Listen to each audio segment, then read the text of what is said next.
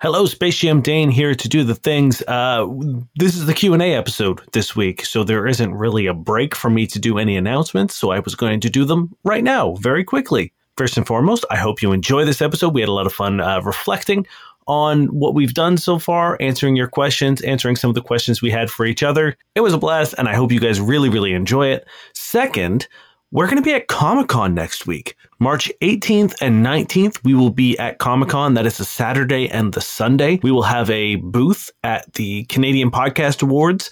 We'll be hanging out. So if you're going to Toronto Comic Con, please consider swinging by and stopping to see us. Uh, we will have uh, full details of our schedule posted on our Instagram and our Discord. If you'd like to join the Discord, of course, head on over to noquestcast.com, click the Discord link. You'll be invited in to join. That is a great place to keep up to date on all the news that is happening uh, with the show and with us. And that will be where we are posting our schedule for the weekend. Uh, even when we're not at the booth, we will probably still be wandering around and, and checking out shows when we can. So if there's enough of you going, we might be able to uh, set up a, a, sort of like an auxiliary meet site as well to hang out with uh, some of y'all. So once again, we will be at Comic Con next week uh, Saturday and Sunday. That is March 18th and 19th. And we really, really hope to see you. The last little bit of news is on the Patreon. I am going to be doing a thing called the Boss Rush, which is on top of the World Primer that we release out to the $7 tier. Every month, I will be releasing the stat block to one of the bosses that I've thrown at the boys uh, throughout the show. They will be a limited release. They will be available for the month that they come out. So this month, it will be Boomer. That's right. I will be releasing the stat block for Boomer. Uh, there'll be a, a couple tweaks um, as well. So different versions of Boomer to throw out your party at different levels. You'll have a low level, a mid level, and a high level version. And they will be available to any of the Patreon tiers. But they are, like I said, said, time sensitive. So if you want to get one of the bosses, you'll have to sign up for that month. If you don't sign up for that month, the boss will go and a new one will replace it, but they will be gone forever. So if you're interested in grabbing the Boomer stat block, head on over to noquestcast.com, click the Patreon link, and choose any tier. Whichever one uh, suits you, uh, any of the tiers will get access to the boss rush. Without any further delay, please enjoy our first Q&A session, and we will be jumping in to the narrative once again in two weeks' time to pick up where we left off. We'll see you in two weeks.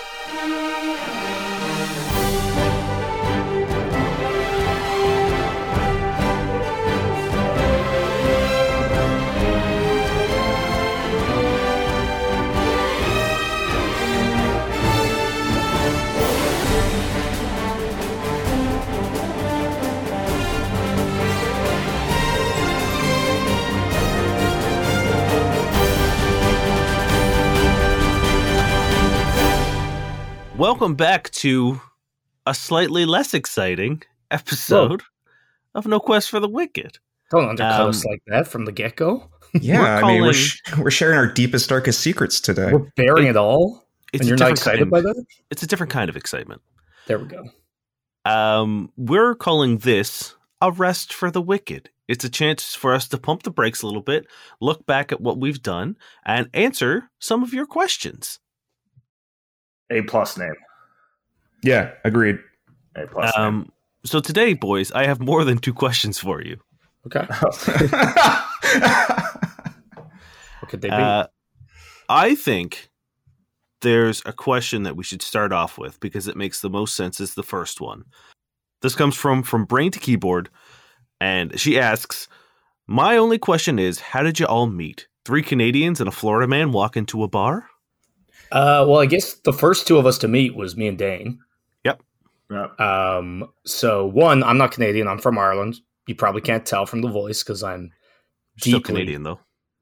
I'm both at this point. Um, but me and Dane used to work together. Yep.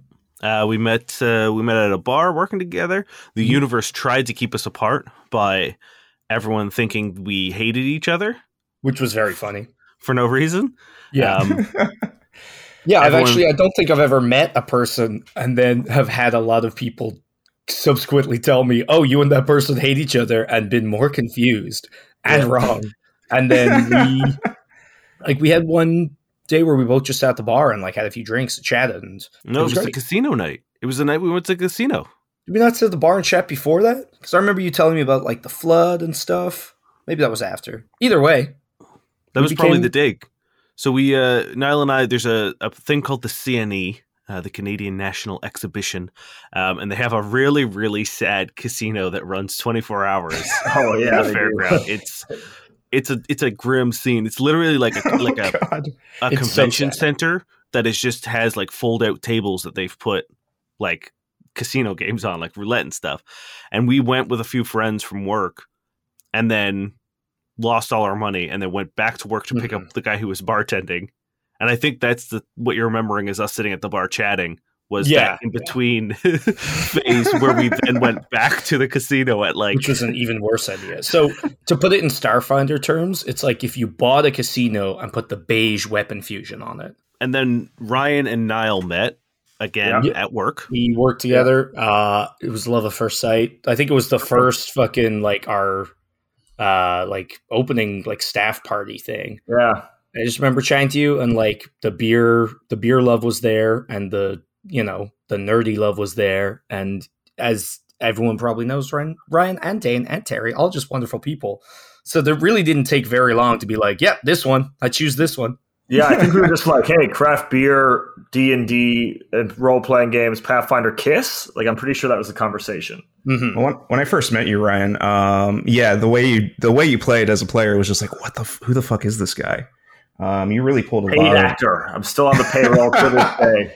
because that's when Yeah. we first met. I ran a game for you as like our first meeting, and I I was like, managed oh, to sh- I managed to slide Ryan into one of our games, and uh, Terry went from being a little hesitant, which makes sense when you have your DM, you're playing with unknown people, and there's like already a lot of us. I think that was the main issue with the sheer number of players. yeah. And then Ryan was like a gun wielding paladin, and he jumped into a spike pit full of spiders to save someone, and I could just see the heart in Terry's eye like beating. You know, Oh, the, the- yeah. the way you RP that paladin made me go like, I, I think I love this man. Well, I love you, Terry. I love you too, buddy. You were my first. Yeah, you were my first GM in years. I'd taken a break, and then you know you reignited love in my heart. Oh, that's that means a lot to me. Thank you. But, uh, we're saving the story on how the guys met Terry for last for a reason because it's the best one. We've said it a few times, but I think they're like hidden in like uh, session zero and our that live stream we did. Um, yeah, so we, I had, uh, I would, I had taken over GMing in our home game, but I had originally formed the group to be a player because I've always wanted to play. But our GM at the time was real flaky, constantly picking up his parents from the airport.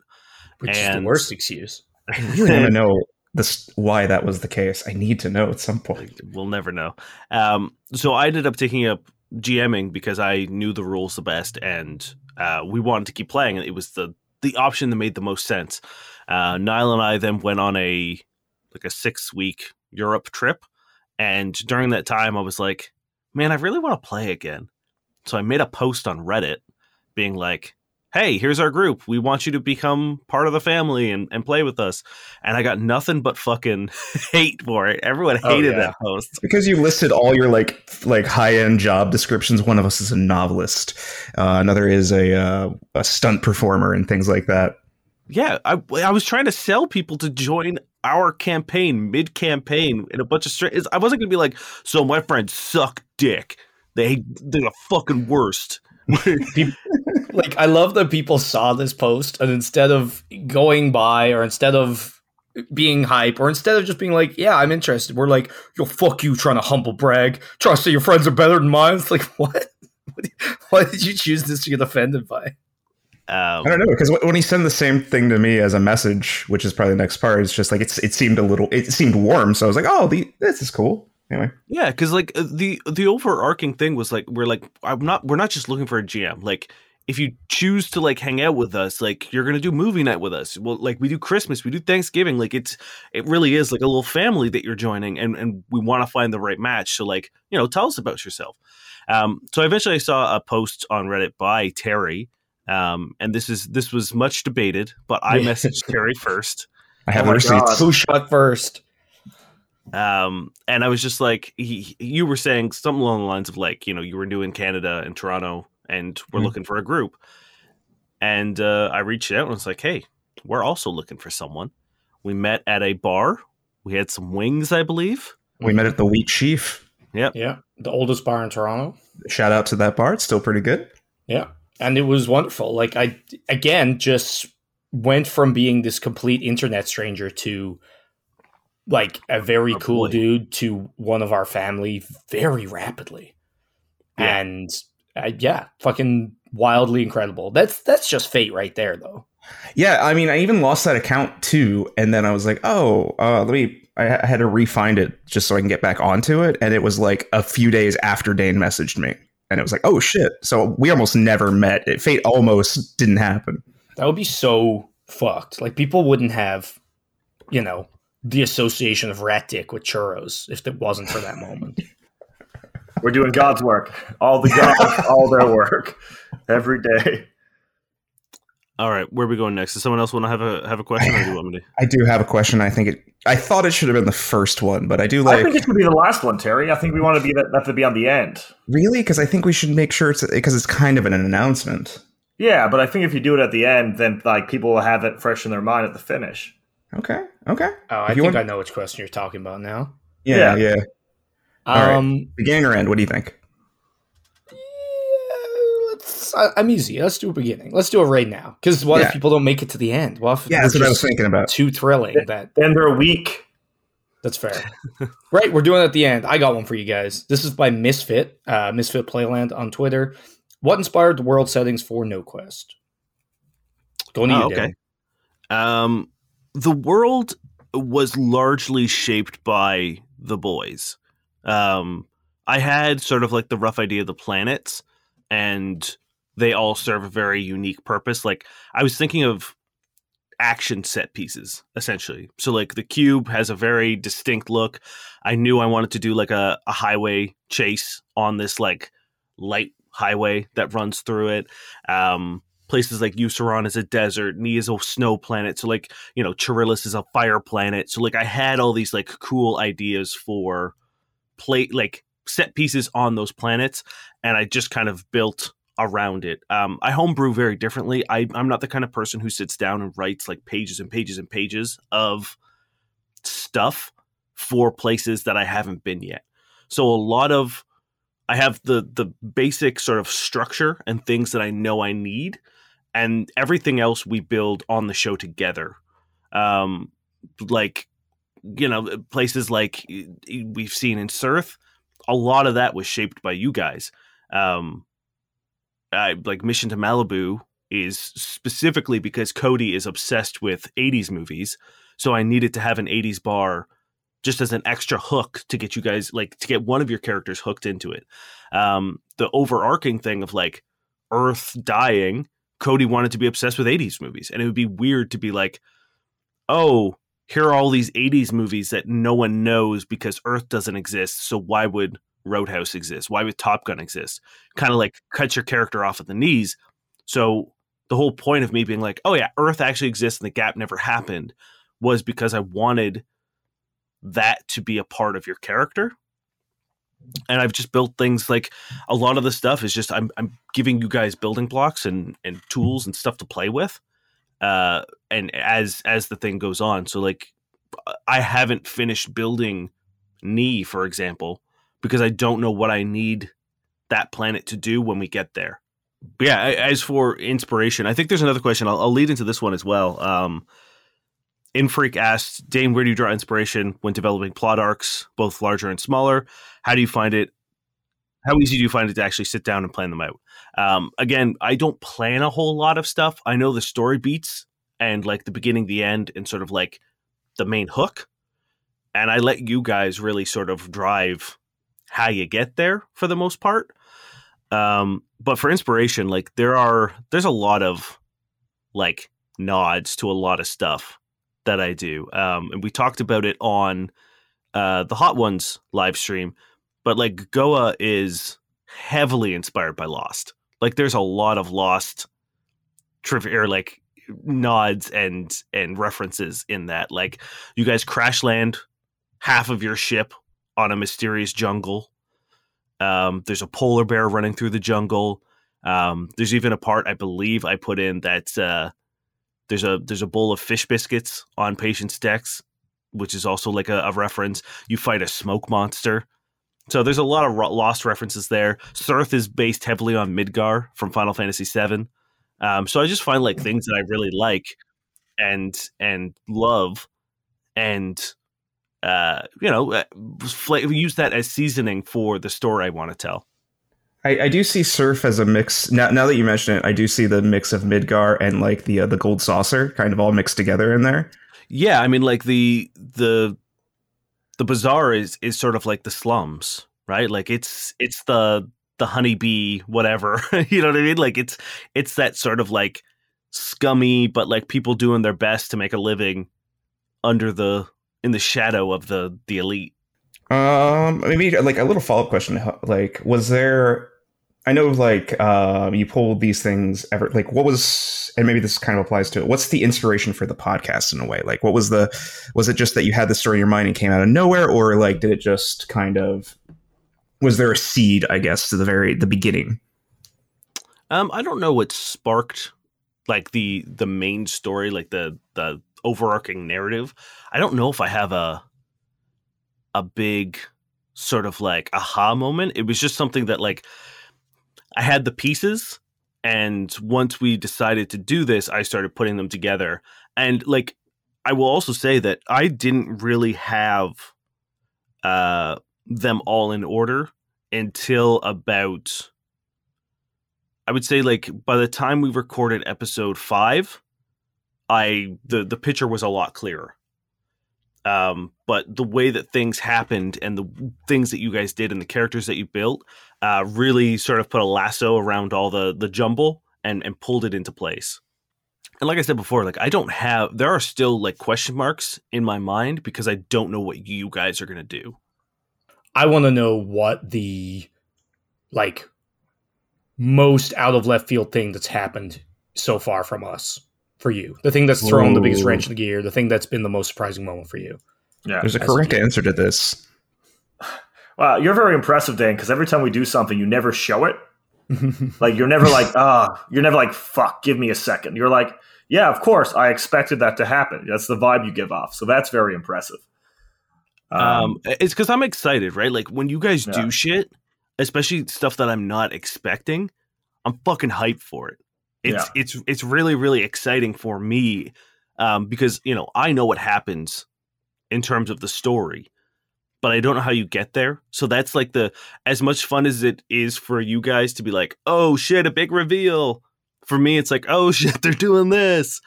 Um, honestly, I think the the big thing for me was uh, uh, how often you guys like to split up, and and and how much fun that is narratively um, like the idea of during the the the fight with um, Voltaire, like you guys split up again, right? Like Merrick starts climbing the thing to get Vale, and like I I set up things like that to give you guys opportunity, so it's not just we stand in a line, Durin hides, and Merrick and, and Cody swing while Durin shoots. Like because uh, like if that's if that's the fights, it's fine if if you're just fighting like goons. But boss fights, I want it to be dynamic. Um, but then you guys did the same thing at Gregerton. Like, uh, Durin was just like, fuck this, just jumped on a bunch of fucking crates and went up and fought two dudes. And like, that's cool.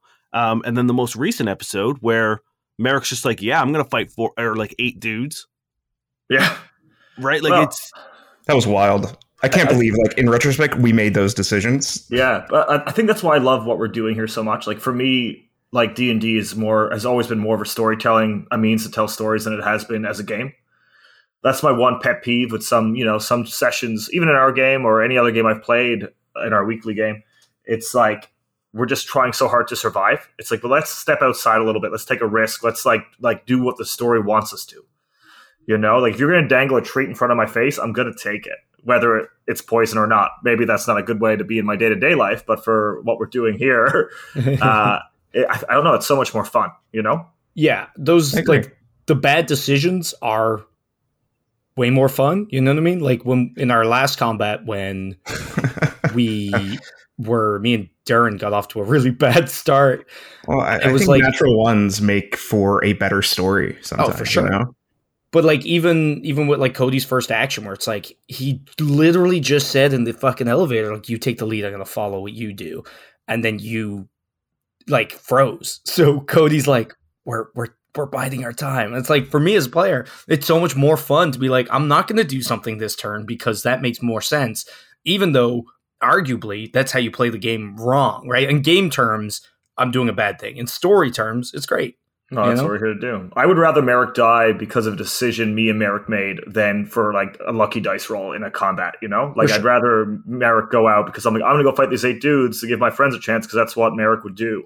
Yeah, like if that's how he goes out, that's way more than you know Dane getting lucky in a natural twenty or something. You know. Mm-hmm. In, a, lot of ways, it comes down to like, why do you play the game? Are you playing oh. it just because of the? Because there's, I mean, there's plenty of people who play the game and enjoy it just for the numbers and the uh, the the actual gameplay and strategy of it. Yeah, mm-hmm. um, but Which I love most the story. Not me. You know me. I hate grids. I hate numbers. That's right.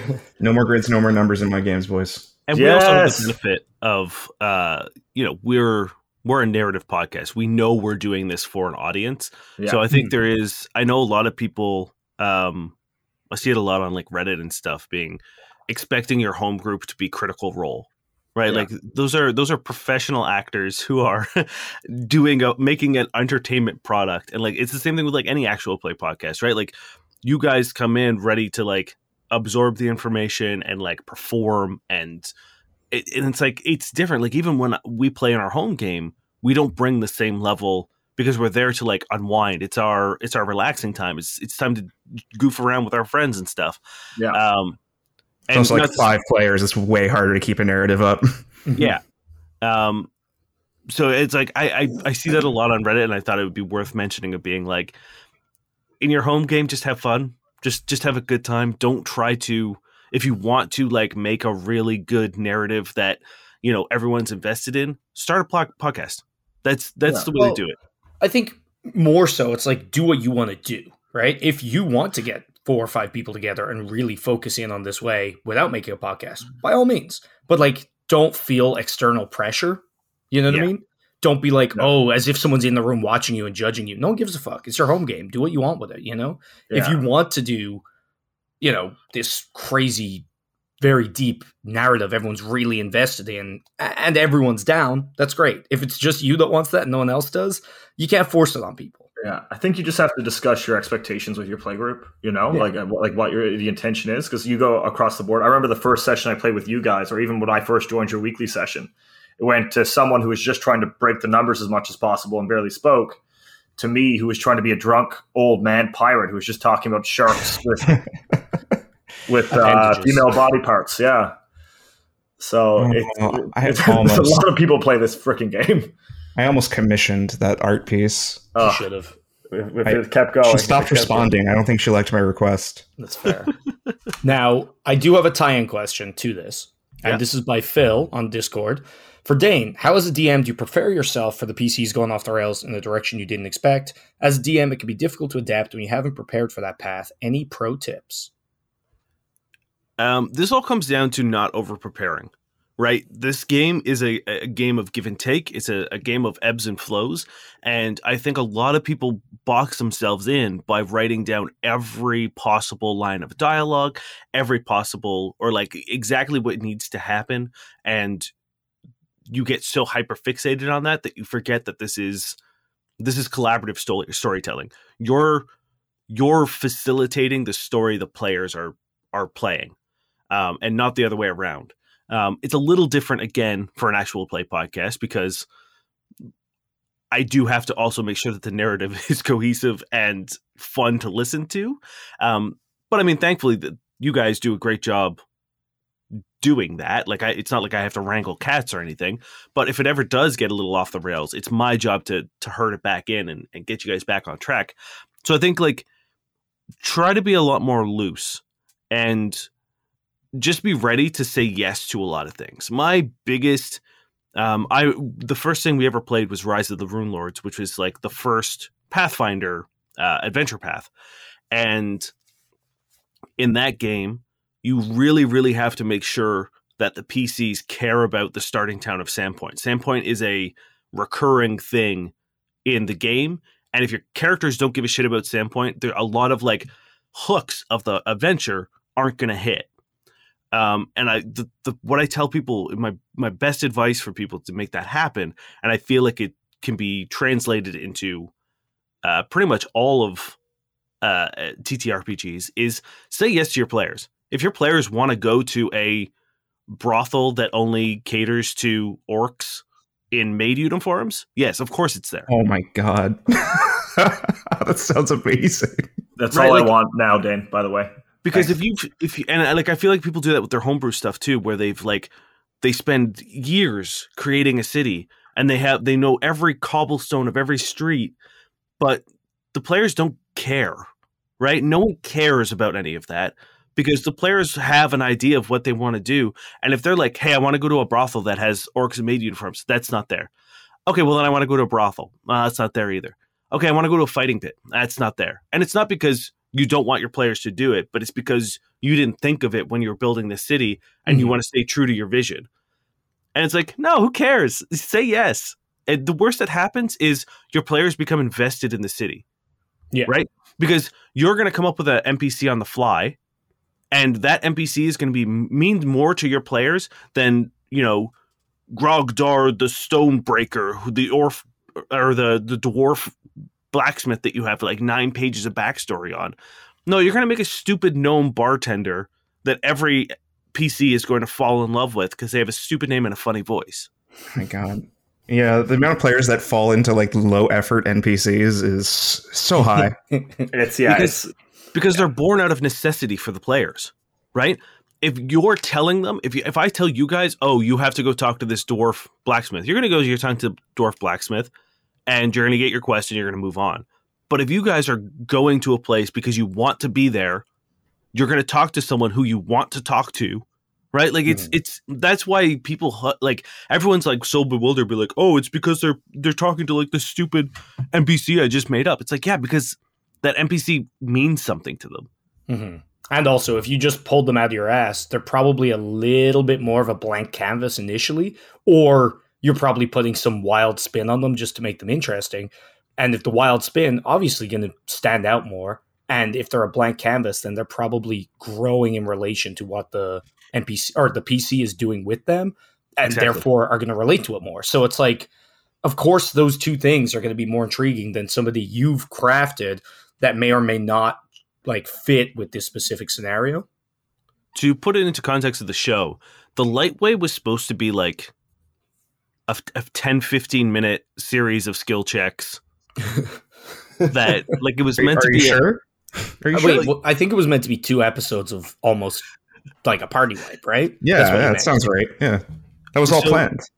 It, it like it was literally meant to be like pilot check, pilot check. Oh no, here's the thing: roll an attack roll to shoot the pylon to like get off the rails, and you did it. But you guys just beefed it so hard oh, that man. it ended up being. But like I played with it, right? Like and now episode three and four that that are part of that lightweight chase are some of my favorites. I think we I think it made for really, really, really exciting things. I could have just hand waved it and been like, no, this isn't supposed to happen. So I, you know, I can still put myself in the room at that time. I was sweating. I was oh, stressed. Man. It was like I breathed a fucking sigh of relief at the end. Like it was intense and like it was awesome. I can't imagine having gotten past all that without this grueling chase that just like took its toll, you know? And uh, I never told you guys this, but there was a lose scenario. Like, if you guys fucked up on the cube and didn't escape, you I had a whole thing for you guys going to Chirelis. Interesting. Damn. Like you I guys almost, would have gone to prison. I almost wish it happened, but I I'm I don't because everything was great. I have a question when we did our first three contracts, you know, ending with Greg and Frag, uh, if we had chosen to go to the bomb first, would you have initiated Greg and Frag, or would you have somehow come up with a way for us to like have done all the other ones? No, I had a like end case for every delivery. So oh. if we'd done the bomb, would it have ended on something else? Yes. Fucking Ooh, damn, that would have. Yeah. That would have yeah, changed so much. I mean, like there was always going to be like the like there was always someone who was going to be the the reckoning deliverer. Mm-hmm. Um, so uh, for the robots, if you did the robots last, it would have been Treg Gorskin, who's like Okay. the, the The security. security guy, right? Or Yeah. desk, right? Um, so it would have been him who would have come to like meet you guys to debrief you, and he would have shot you, Hmm. and gone into the the reckoning speech. So, uh, it would have been framed looking like you guys just murdered the security officer of the cube. Hmm. Um, then if you did the delivery last, you would have gone, and he would have just detonated the package, framing you and Nix. Nice. I like yeah, it. because But- I, uh, I if I had been playing a character that was more like take charge, I would have definitely gone with the bomb first.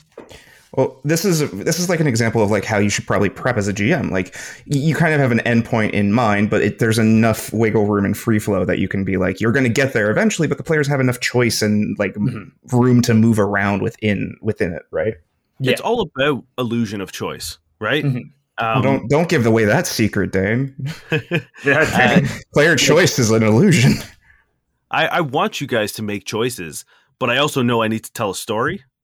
So I want you guys to to get there however you want to get there, and it's my job to make sure that the story is waiting for you when you get there. Um, so yeah, I was like, by all means, do it in whatever order you wanted to. Um, and again, you guys like searching for shit uh, was great because it gave me time to be like, oh, you're taking too long, so you're losing the contracts and because you guys hadn't it was the first time you interacted with the the tavern proper uh you i guess you know you guys didn't know how many contracts are usually there or how fast they're taken so it was Mhm. like it was it was fun to just be like oh shit we're, we're taking too long we got to let's just take these jobs before they go Yeah, I figured you were kind of just taking the piss with us, like yeah, yeah. not only like making us freak out, but like teasing us with like high value quests, and then being like, "Nope, you're level one." Haha. and that's kind of what I wanted to do as a means to like kind of a big thing that I love doing is pulling the rug out from under people and like setting something up and flipping it on its head. Hmm. Or alternatively, listening to the stupid bullshit that you guys say and then throw it at you like the fucking Hashtag elephant. elephant. Yeah.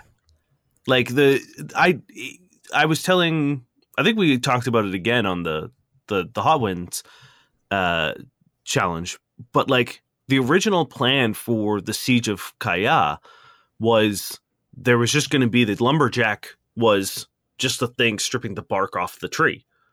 And it was just slowly making its way and you were going to have to try to find a way um to stop it, which was like fighting into the drill and doing some computer checks to like turn it off. Uh, and that was that was it. You were just going to fight a bunch more of the nobles while you were trying to like deactivate the lumberjack before it got all the way around, and there was going to be a round counter. Um, but then when you guys were like, "There's an elephant," I was like, "Yeah, of course there's a fucking elephant. Let's go." That's mine and Terry's greatest moment. yeah, I'm very proud of that. I'm proud of that mind link we we shared for that Yeah. moment. Um, so I'm going to toss it to you guys now. Um, Dan, the GM, says, uh, "What are your favorite mo? mo- Or sorry, what are your favorite moments?" Uh, oh. cheek Oh, pouch God. bomb with Cheek Durin bomb in the good. back of the longsword.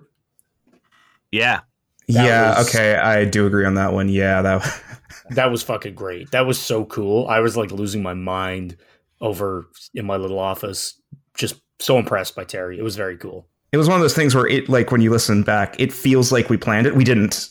No, No. that's all improv shit. Yeah, like it was insane. It was wonderful. I'd like to interject here that we don't we've scripted nothing, we've re-recorded nothing. No. Like everything on air and in the show is all improv. It's it it almost seems hard to believe sometimes the way things have worked out and the, some of the things that you guys have done or said. Uh, but it is I'm I'm always impressed with you guys' ability to like just roll with it. Um Terry, what are what's do you have a, another favorite movement? Uh, I think I think it was that one. Uh, give me a. Uh, got to run while, while I think about it real quick. Um, for me, I guess I don't know if it's moments, but I just love so many of the NPCs you put into the game, like Mo and Poe and Short Jack. Like they're just so much fun to interact with. So a lot of those scenes are some of my favorite. It very much felt good as Cody to have taken the axe from the elephant and then get that big hit with it. That was a fun moment for me. Um, the sandworm, obviously, fucking. Oh wonderful. yeah, the sandworm was a blast. Um, if I think back, I think, um, especially for me in playing Durin, like one of my favorite com- one of my favorite parts was uh, his conversation at the end of Goa with Patience. Uh, I think that's one of my favorite like moments where I really just felt in character, and I I, I don't know, I, I really like that moment. Um, I, I also do like that after every sort of arc or big moment, Durin and Merrick always have a private conversation. yeah. Cody feels so left out. We always have a well. It's like you're our son, so it's two dads talking about what to do next. You know? Yeah, I had that two dad moment, and I hope that got uh, left in the edit because oh, yeah. I was just like, okay, cool. Because like, oh fuck, where where is dads? Yeah, where is uh, dads? Durin Spice Market moment with Cody. Love oh, that. that's a good one. That's a good one. Um, the the whole fucking Ratman thing the three of us, the plan, the interaction. Holy shit, Ratman was so funny. I think when we were in the store and we're trying to show that we can take these guys out without doing a thing, and he's just like, punch through the glass. And then just making these shitty comments from the window was so fucking funny, especially when it then transitioned to him looking at his reflection in the window. Oh I, my like, god! I actually died. Uh, I like it's just so good. I, I think could see it, it, so visually in my head too. It was so funny. I think yeah. that's just a very good like moment to just look at each one of us and our brand of bullshit because all four of us were very just us in that, and it was very fun. Yeah. So Cirth was fun to to run because I didn't have a solution for any of the contracts. I knew like the only one that like really had a had a thing was uh, the one with the the Ysoki assassin, like the Fur Clan assassin. I knew you they were going to attack you because that was like the hook. Um, but I didn't know where. Like eh, you guys could have decided to go investigate anywhere, mm-hmm. and that would have been where they attacked you. Like it didn't matter. Um, but with Ratman, I was like, I just I don't have a plan for this. I don't know how you're going to solve this, and I'm going to let you guys solve it with whatever plan you come up with and that, that was when he, when he, kept threatening to disappear when we looked away was oh, the best. Holy shit! So funny. Oh my was so funny. Yeah, that that whole thing was fucking hilarious. Also, like I was so worried we were gonna lose the Ratman contract as Cody and Niall.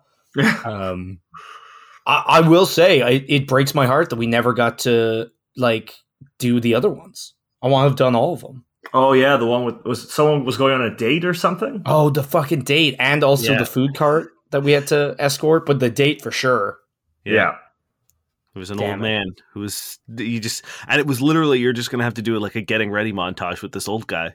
but you know what? I feel like you still managed to have our montage moment with us trying on outfits. So, so yeah. the the date was going to be sort of a foreshadow of the drip. Mm-hmm. And it was it was going to be a moment to like inform your outfits because uh, he was a he was a dude who used to be like a bar star in the drip. Yeah. So okay. you were gonna go and you're gonna like look in his closet and it was gonna be absolute mad shit. like stuff you'd be like, why does this man have this? Why is there like a like rhinestone chicken suit? Like why is there like what is this? And it was going to be sort of like a hint towards things to come. All right. Well, I got I got to do this one. Dane, how dare? Oh. uh, I assume it's how dare you? Nope. How no, no, dare? It's, it's not edited. Dane, how dare? From how our dare. from our from Dice Friends, Waffle yeah. Frog. Waffle Frog, thank you because we've all been thinking it. How dare? How dare? Uh, I do. I dare a lot, to be honest. Uh, I do love the second question though. You have to replace two of the PCs with Muppets. Who's getting replaced, and with which Muppets? See, my knee jerk reaction was to leave Durin regular. I think that's yeah, that's pretty yeah. good. But I don't think so. no. I, I think, think, honestly, I think oh, you go. Sorry. I think it's got to be Merrick stays. Oh God, yeah. Because if you think about like how Muppet, like Merrick is very balanced. Merrick is very like He's the straight man, right? Despite the, as as dour and serious as Durin is, you could make that into a Muppet in the way that like an over exaggerated grumpy old rat is an excellent Muppet character. Yeah, that's Yeah. true. He's just one of the two old men up in the yes, like Waldorf and what's his name? Yeah, oh my god. To it it, it works Oh. best. Like think of the Christmas Carol. Fucking Michael Caine plays that role as serious as a fucking heart attack, and Oh, it man. works. I love that movie so much. So I think I would go with Cody uh, being the only one not a Muppet because then you have like the most silly and most Muppet like person Yeah. not being a Muppet. then we're And a you have kid the show. two most serious people as Muppets, and then Yeah, would when they have to go have their chats, like Cody's off being an idiot in like you know Mission to Malibu, and they're there like or like. No. So one of my favorite moments is when Durin uh, kills Eska. Oh, Oh yeah. Mm. So imagine a fucking Muppet doing that. yeah, 'cause once again, it's Waldorf, and for me, Cody would be Elmo. I know Elmo doesn't really count, but to me, he does. yeah, Cody would be Elmo. That's a good call. so for me, it- I just feel like it's really funny to have the most serious people be Muppets, Muppets, and the least serious people be real. Though Mer- Merrick, I would I see you as Gonzo. I don't know why. Yeah. I also forget that Merrick's the youngest by a decent amount, technically. Wait, is he? Is he? yeah, he's only a year out of his tempering, or a year and a bit. Oh, he feels so much older. Yeah, well, like, that year with Azin, I think was a was a, a lot of years built in. Also, like think about your upbringing, like constantly Yeah. being beaten by your fucking brothers and like tossed around and trained to be the perfect warrior and shit. Like Yeah. that's gonna age people. Yeah, And the very important question uh, that's the, that's third on that list now, which I know Dane's going to love to answer. Mhm.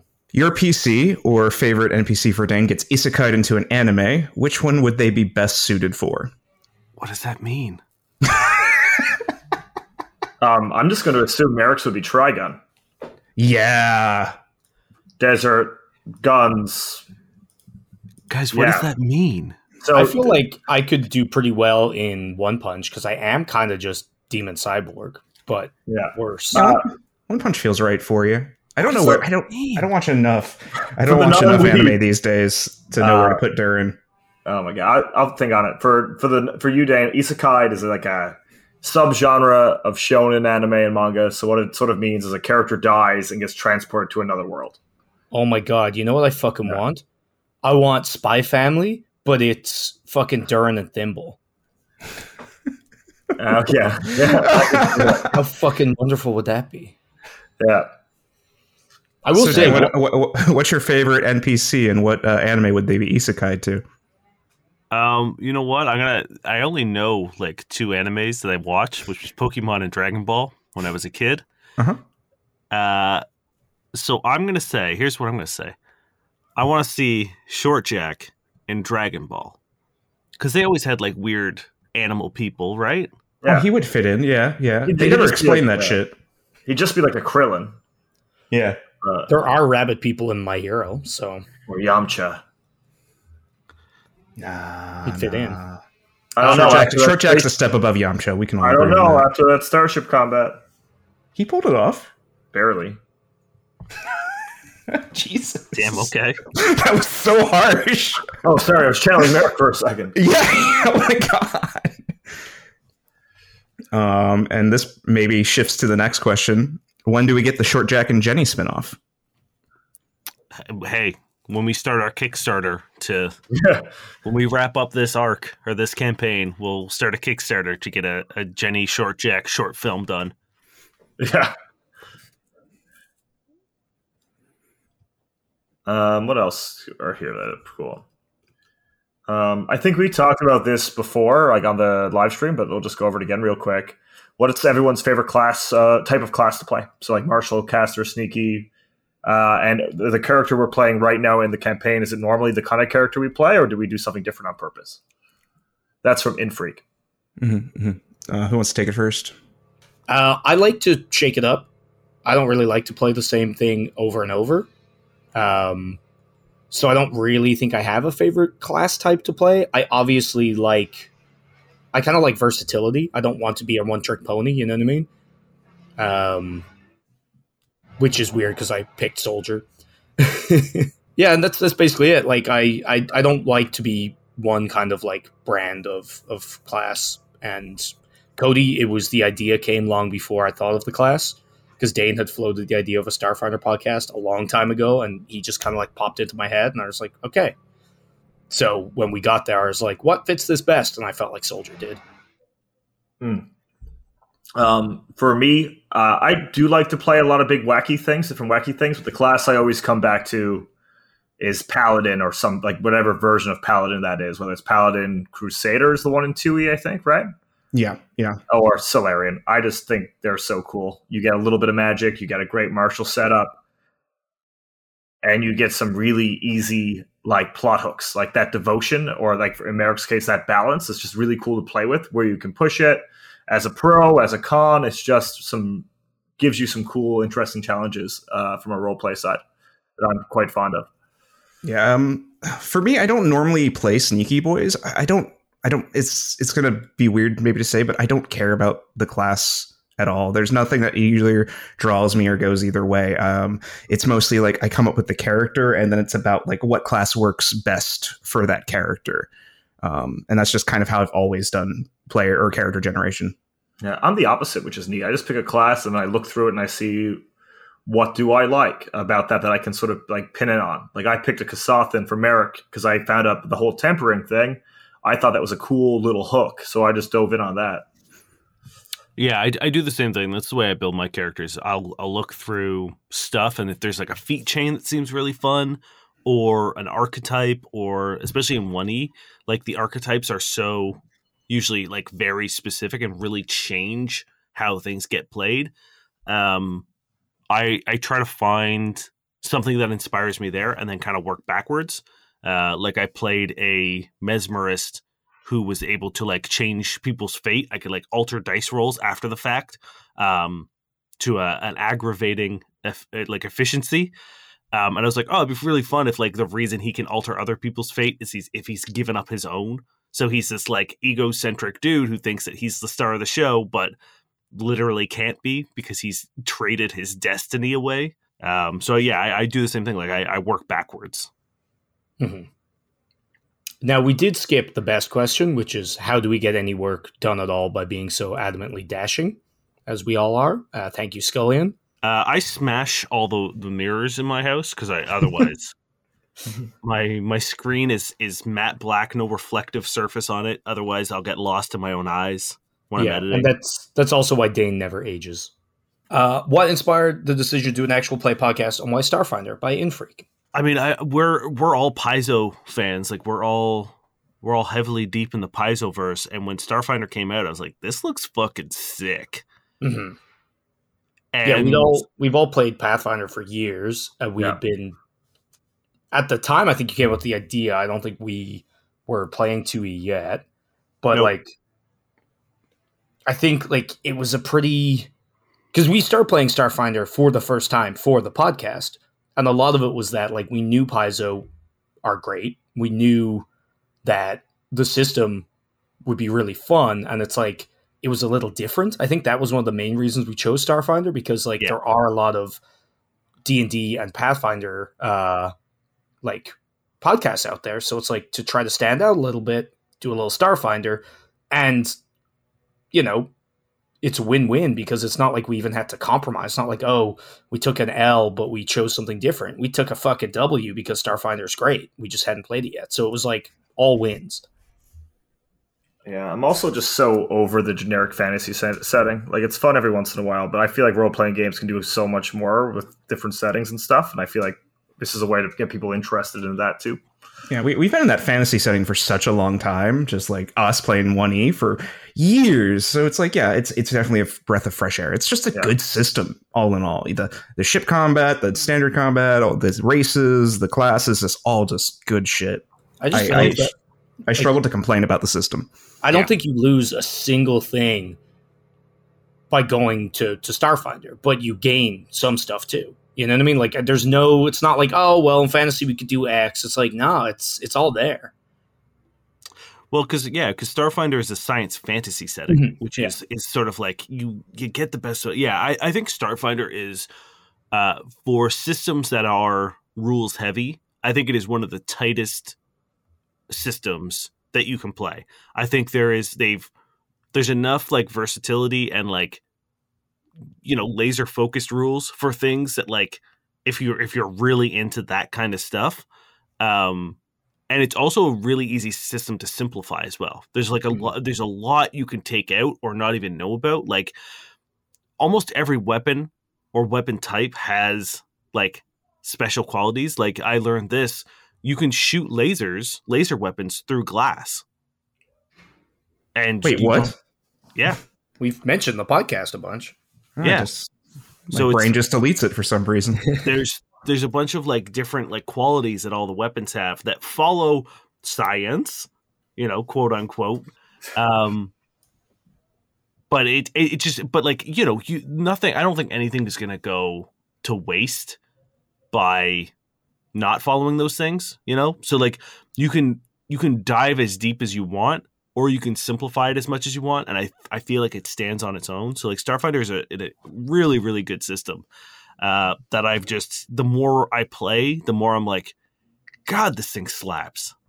And what inspired the decision to do an actual play podcast? Uh, for me, it's I it, it, I think I listen to more actual play podcasts than anything else. I hmm. uh, the only other show I listen to is my brother, my brother, and me, and everything else is like a, the Adventure Zone, another D and D podcast, Dimension Twenty.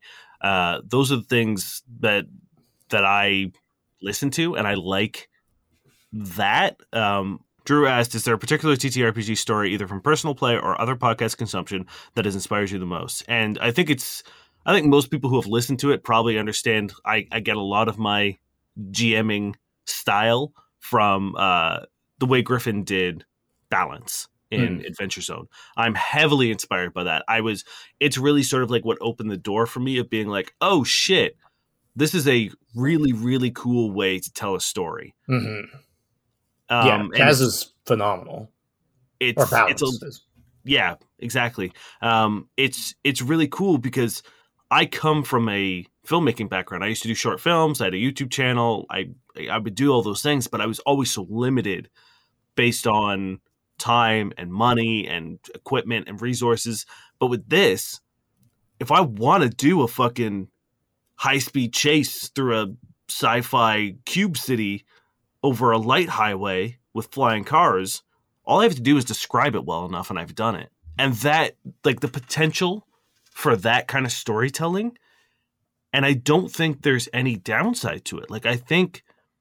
Like I think we've all had those moments of very clearly seeing what's happening yeah, I remember when we were when we started podcasting with our other podcast, Fuck Buddies, and initially because we wanted to do a podcast and we floated the idea of doing an actual play, and this was ages ago. And I remember we didn't do it because there's a lot of work and there's a lot more kind of that goes into it.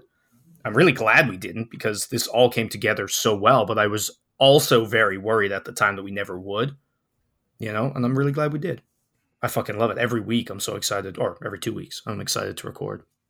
Um, for me, it was uh, the Glass Cannon was the big one for me that inspired me to kind of jump back into uh, tabletop again.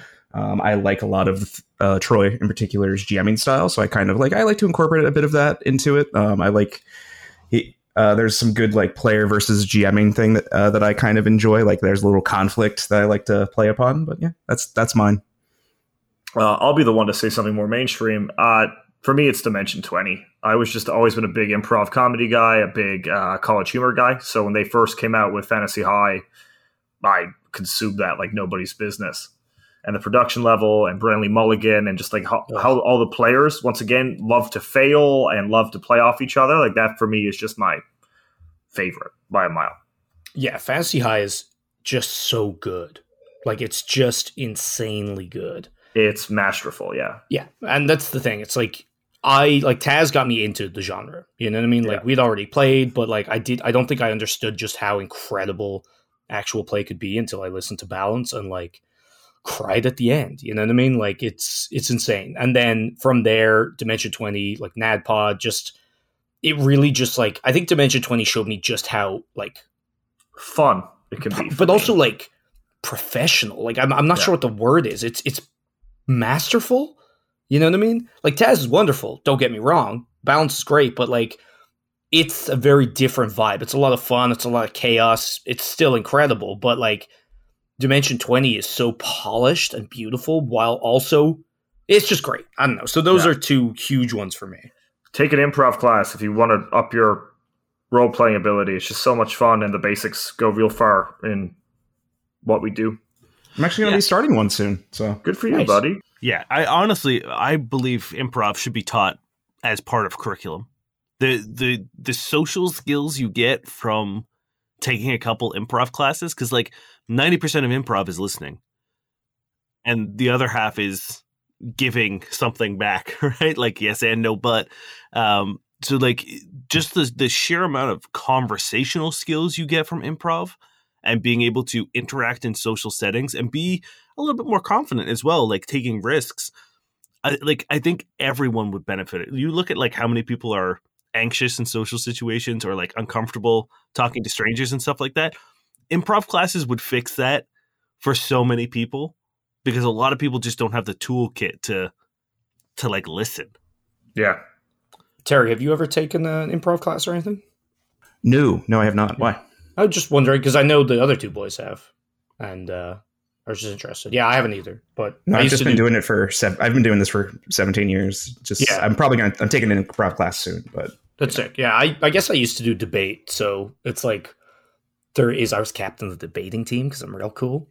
Um, oh. There is a level of improv to that where like you know if people do point of orders and shit or you have to do like your closing speech and also it gets you confident speaking in front of people which is kind of podcasting so. Um here's one that i like. Uh adam asks what would have been different if the boys added the med bay? Everything. Everything. Well we'd have at least two relationships because we have two incredibly hot doctors on board well, it's funny. I don't want to. I, I'm going to peel back a little bit of the curtain. If you had the med bay, Link probably would have come with you. Okay. All fair, right. Fair.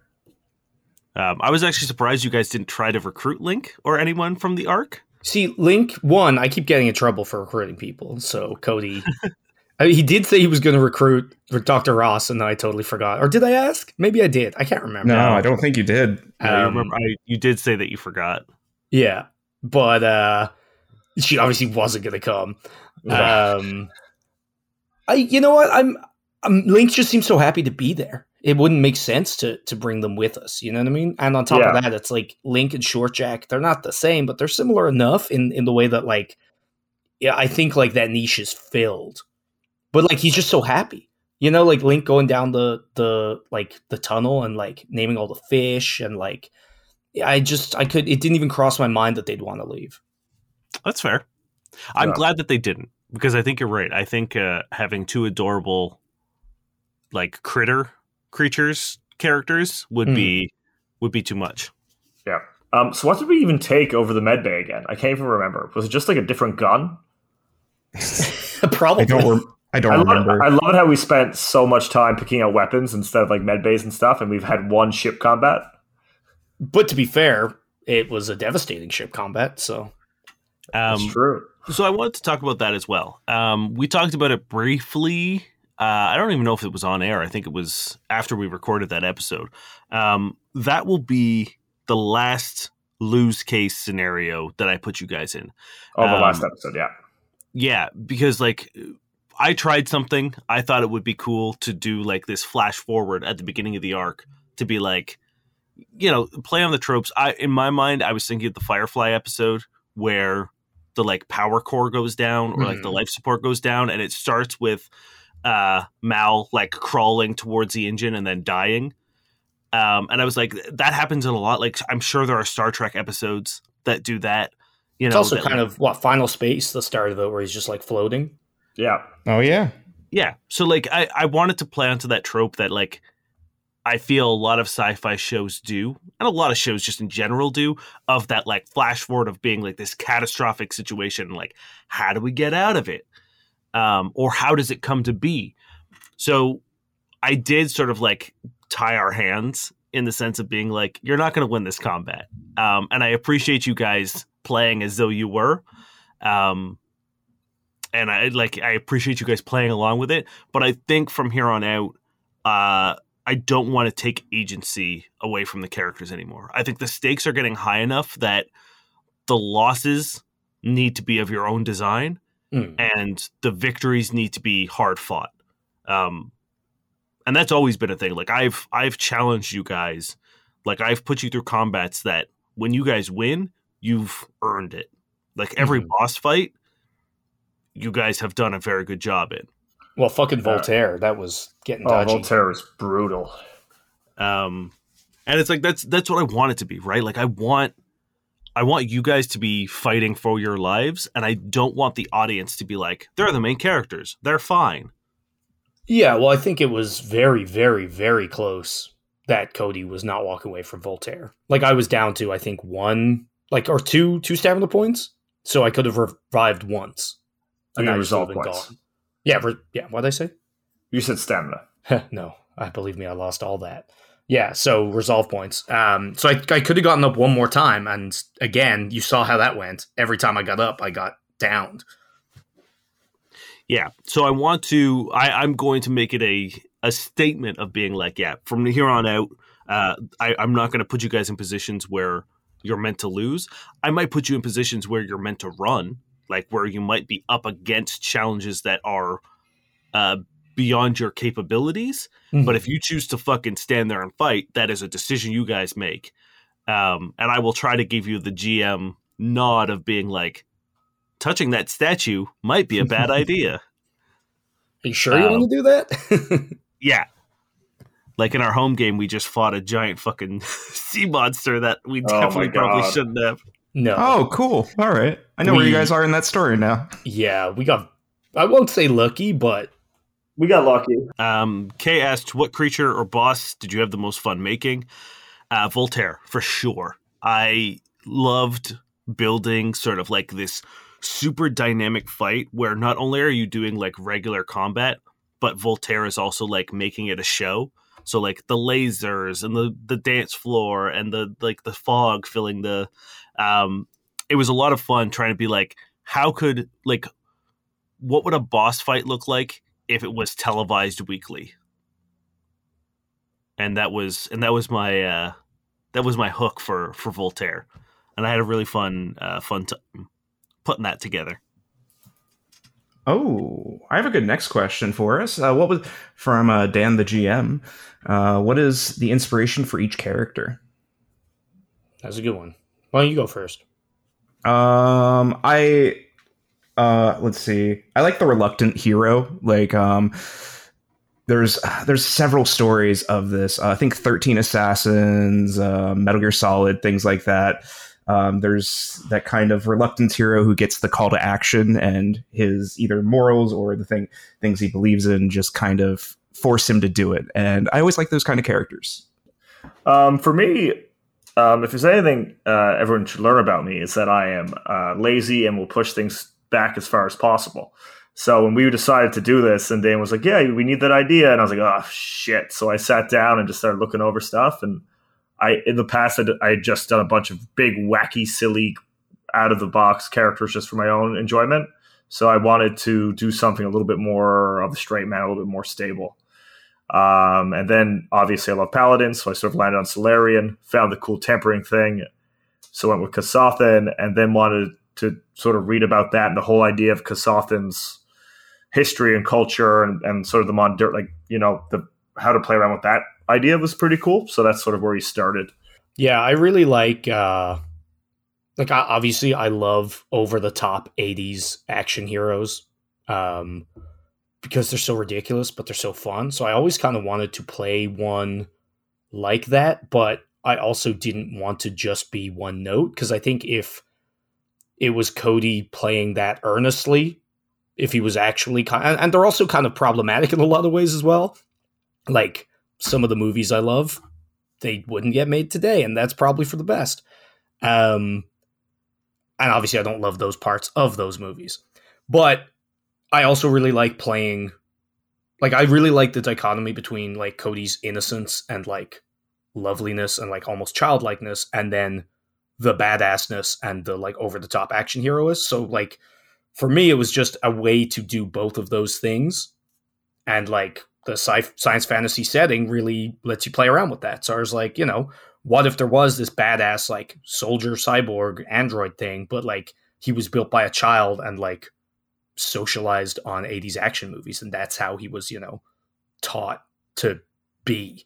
So I just that was kind of what I wanted. I wanted to hit kind of both both paths. You know, I want to eat my cake and have it, and uh, I really like playing Cody. Oh, I didn't see this one before. Uh, in Freaked asks, uh, Dane, if you were a player, what race slash class would you play? Uh, I'm currently building a mystic for a little project we have coming up, and uh, I realized that mystics are fucking cool. So I think I would, uh, I think I would play a mystic uh, again, and uh, really do something fucking wild. Like the connections in there are are pretty crazy um, and pretty flexible. So I think uh, I'm currently building a delusion mystic that has a Solar or Solarian weapon. Um, because you can just do whatever the fuck you want, I guess, as a mystic. Uh, it, it's it's very fun. It's it's really cool. I like playing characters with like as as much as now likes versatility. I like I like finding a very like niche, narrow role and being like, I'm gonna be the guy that just debuffs the shit out of people, and I'm gonna be that annoying asshole for the entire campaign. Uh, so that uh, that for me. So right now I'm playing a, uh, a oh man, what are they called? Ryphoid, I believe, Ryphoian or something like that. They're like these weird, like half elf, half fox people, and I'm uh, I'm playing a mystic. So that's that's what I would do. Uh, did you guys consider any other race slash classes? Um, not really. Like I, I think I really wanted to play Solarian. Like I looked at different Solarian builds. Like I looked at maybe doing Solar Flare or Solar Armor, but okay. had to go with the lightsaber. Um, I looked at Lashunta a little bit, but once again, I just found a hook in Kasatha that made sense. It made honestly, it made me have to come up with less original information. yeah, like like the like I said before, the way I generate characters, I come or uh, player characters, uh, I usually come up with the concept first, and it's just like, um, yeah, just kind of Ysoki operative, just kind of like it all fit. So I guess the answer, short answer is no.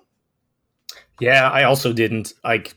Cody kind of popped in my head very early on when Dane floated the idea, and then like when we decided to actually record, like a year or two later, I was like, "Yeah, I'm doing Cody," and then I was like, episode one, I was like, "Fuck, am I an idiot? Like, did I just not think? Like, maybe I should have spent time and been like, oh, but it worked out." Yeah, I'm very happy you guys didn't play a human. As as much like there was a part of me that was hoping that you would play a human because uh, the whole like you know humanity leaving Earth thing would be a fun thing to kind of like play with. Yeah. But I think having a space show where you're all playing space characters is fun. Yeah. Um, and it's like now if you know in season two or whatever, if we're still playing Starfinder, uh, having a human character would be a little more interesting because we Mhm. haven't seen we haven't seen someone play that yet in this world. Do you guys have any questions for me about like what could have happened or what might have happened or I don't know. I don't know if this is like too broad of a sort of question, but like if I didn't come up with Azin, like what was your like? Did you have another big bad in mind, kind of thing, or like that kind that style of character? Um, not right off the bat, as as Yeah. quickly as I introduced Azin. Um, when you gave me that, I was like, "Oh, this is fun" because it's a it's a blank slate, but I it's someone that's connected to you. Um, so I was like, "I'm I'm gonna throw this at you right away." like, yeah, that. it's it's I like having a villain that's recurring that you kind of know you can't fight yet Yeah, Yeah. and who isn't necessarily hostile. Like other than that one sort of feral moment at the very beginning, Asim really hasn't fought you guys or tried to attack you or do anything to you. He's just sort of like showed up and been cryptic and yeah, Yeah, it is Uh, kind of funny that we're like fucking Asm, but like arguably he saved us from that destroyer. So thanks, Yeah. dude. yeah. You were about to get shot by a tank before Azim showed up. Yeah, and he punched us. So cool. um but it's fun because like and we haven't talked about this either um but Merrick and Dur. I mean, I guess all of your backstories are pretty undefined. Like we are learning those together mm-hmm. as the audience does. Yeah. Like, well, I I have no idea because we took the memory loss very literally. so I gave like a little bit of before, and that's yeah. it. Yeah, you gave me like the the chess pieces, but not what to do with them. Mm-hmm. Um, which is fun. I I've enjoyed that. I know that can be a little tiring and a little exhausting for GMs, but for this purpose, I think is is a lot of fun for me. Mm-hmm. And um, we we talked about like I was like, how much do you want? You know, do you want me to leave it in your hands? You know, I wouldn't just yeah. be like, I'm not doing the work. It's on you. Lol, fuck you. And then same thing with like Durin. Like Durin knows, like that there was a betrayal, hmm? but we haven't defined that. Like, and I know I know what's happened and I'm excited to like reveal those things. But I'm also I have notes on everyone's characters and especially Durin of things that he said he's done or mm-hmm. things that he knows or things that like you know anything that Durin sort of like mentioned I've put in a little like list so that when it comes time to do the reveal of like why he left why everyone's trying to kill him that it will be grounded and rooted in Terry's fiction if that makes sense. So Terry yeah. doesn't Terry doesn't know, but Terry's building it as he goes. Uh, and yeah, I guess that's that's such a fun way to tell a story because I like to keep it vague. I want to put a lot in, like I kind of have a loose idea that I don't mind it kind of getting changed or adjusted because I want it to be in your hands mostly, Dane, and I want us to like come up with it together, right, in that kind of joint yeah. storytelling way. Yeah, and I oh, think man. it's I think it's fun for you to be like because we're gonna do it like we're playing flashbacks and we're playing with like going to like these moments of trauma for you guys, like Cody reliving his time with Alpha and Durin reliving his time with the Fur Clan. So like we're playing those things in real time. So you're gonna experience the reveals for the first time for the first time, if that makes yeah. sense. It's yeah. like we're injecting authenticity into it, right? Because like yeah. it's been a ride being Cody, and like I guess the fact that I don't know, it makes it a lot easier to play. The fact that I don't know. yeah, so like I want those moments of like, oh shit, that's what happened, to happen when it happens. Um, and then like again, Merrick you've got a bunch of unresolved stuff. Like you've given oh, me yeah. two threads to pull, right? Like you have we have like the the family drama, but then we also have the Azen drama, and you know I get to I get to choose which one I I pull at at various times. Yeah, at this point, I'm still probably more scared of my mother than I am of Azen. Uh, so we we do have a trio of questions about Thimble. Okay. So I'm going to hit you trio? With, with, all of them. Um, yes. So Firstly, Adam asks, "Will Thimble change her mind?" I we'll see. We'll have to find out. That's fair. And then the our wonderful artist who did our cover art, Freya, asks, they they want the backstory between Durin and Thimble and how they met, which I don't know if you can provide, but they are uh, interested in that. What I would like to say is keep listening. Okay. Uh, who edits the show, and is that something they already knew how to do, or did they have to learn it? And that answer is, of course, Dane. I did it. Um, I have a background in film editing. I, like I said, I used to do YouTube videos and short films and stuff like that. So, uh, I literally use Adobe Premiere, the the video editing software, to edit the audio. I just drag the, the audio into Premiere and cut it as if it was a film uh, or like a video file, and just like cut out gaps and and rearrange things and then as i'm going i i find music that fits and and throws it in throw it in uh boys are these your yeah. favorite character you've ever played and if no who was and why hmm oh oof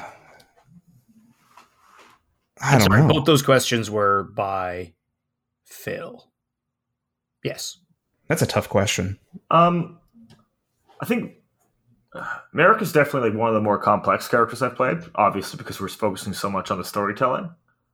And it is a blast to play him because he's powerful and you know he makes decisions and I think one of my like the most fun I've had was pro- probably Pappy in our last home game where I was just a silly drunk pirate. Pappy Blue Ribbon. Pappy oh, Blue yeah. Ribbon, yeah.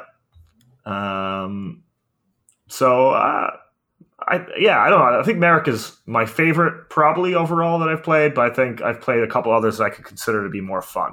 Uh, I don't know. Um, it's hard to answer because I've GM'd so many different games and things like that. Mm-hmm. Um, it's hard to like pick like a favorite character NPC. Um, I'm gonna take the uh, I'm gonna take the easy way out. I love them all equally. That's fair.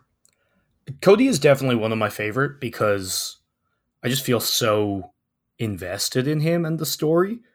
And because again, I can kind of eat my cake and have it, I get to live out my my dreams of being badass, but also being a lovable idiot.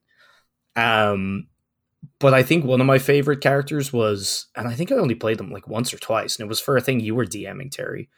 Uh, do you remember my halfling gun tank? Yes, yes, I do. Yeah, I was actually really. I'm very sad that I never got to do much more with him. So maybe one day I will resurrect to buy a small burrow. But uh, it, honestly, that was so much fun. Dane, I know you're not playing a character, but um, yeah, one of your favorites. I I think I'm tied for for two. I, am I'm, I'm really really invested in Alistair, mm-hmm. uh, who was a character I played for Return of the Runelords, one of our home games.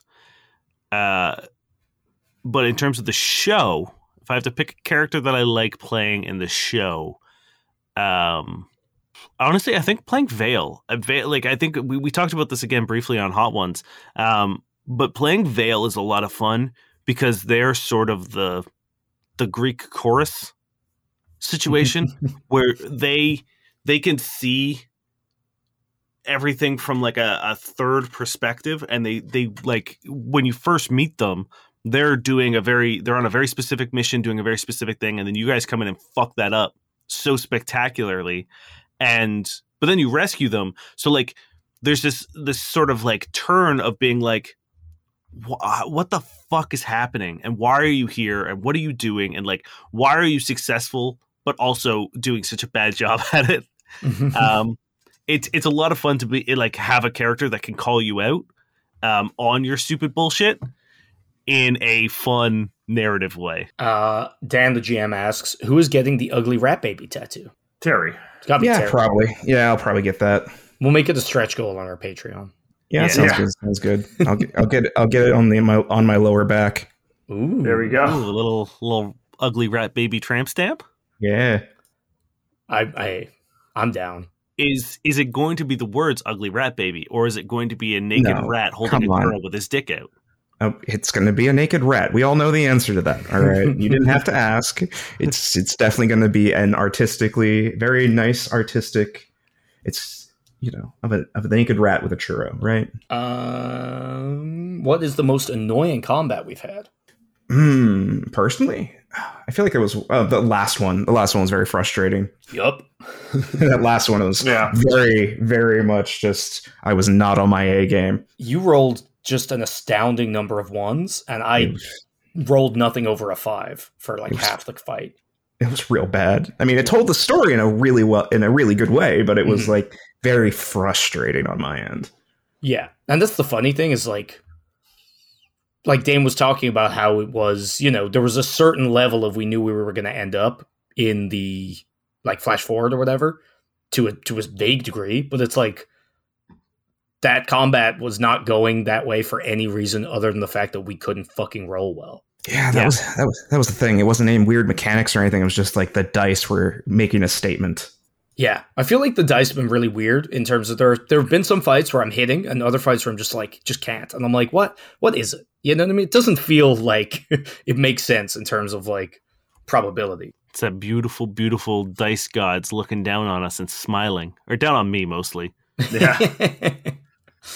yeah, I love that so far. Every time you've fought uh, a former Fur Clan member, you've you've beefed your rolls. Yeah, it's weird. It, when you're when you were attacked in the apartment, you did the same thing. You like froze and rolled a bunch of ones and there um, must be like a way you roll dice when you're like excited that fucks it up for you. maybe, maybe. Um, though I think that may may change. Durin had a revelation during that last fight that has decreased his respect towards that Rat Clan in a lot of ways, or the Fur Clan in a lot of ways. So maybe it'll change. We'll see. Cool. That's for the dice to say. Yeah, yeah. Who who the fuck am I? Oh wait, I have one more question. Um, yeah, we have one important one to end with. Yeah, Justice Girl Seventeen. Will you be going to Comic Con in Toronto in March? Yes, we have a booth. We might even be doing a live episode. So we'll see. But so far, we do have a booth. We don't have confirmed times, and everything else TBD. Yes, we will be there uh, as soon as we know what's happening. We're waiting to get back to uh, the the programming people are are dealing with stuff. They're like doing Vancouver Comic Con and stuff. So once uh, once they're back in the offices and, and sorting things out, we will have a better idea of of what our schedule is going to look like. But we will be there. Um, how many of us? We're not sure yet, but at least two of us will be there uh, for y'all to to come say hello to. So if you're in Toronto in March, and you want to come visit us, we would absolutely love that. 100%.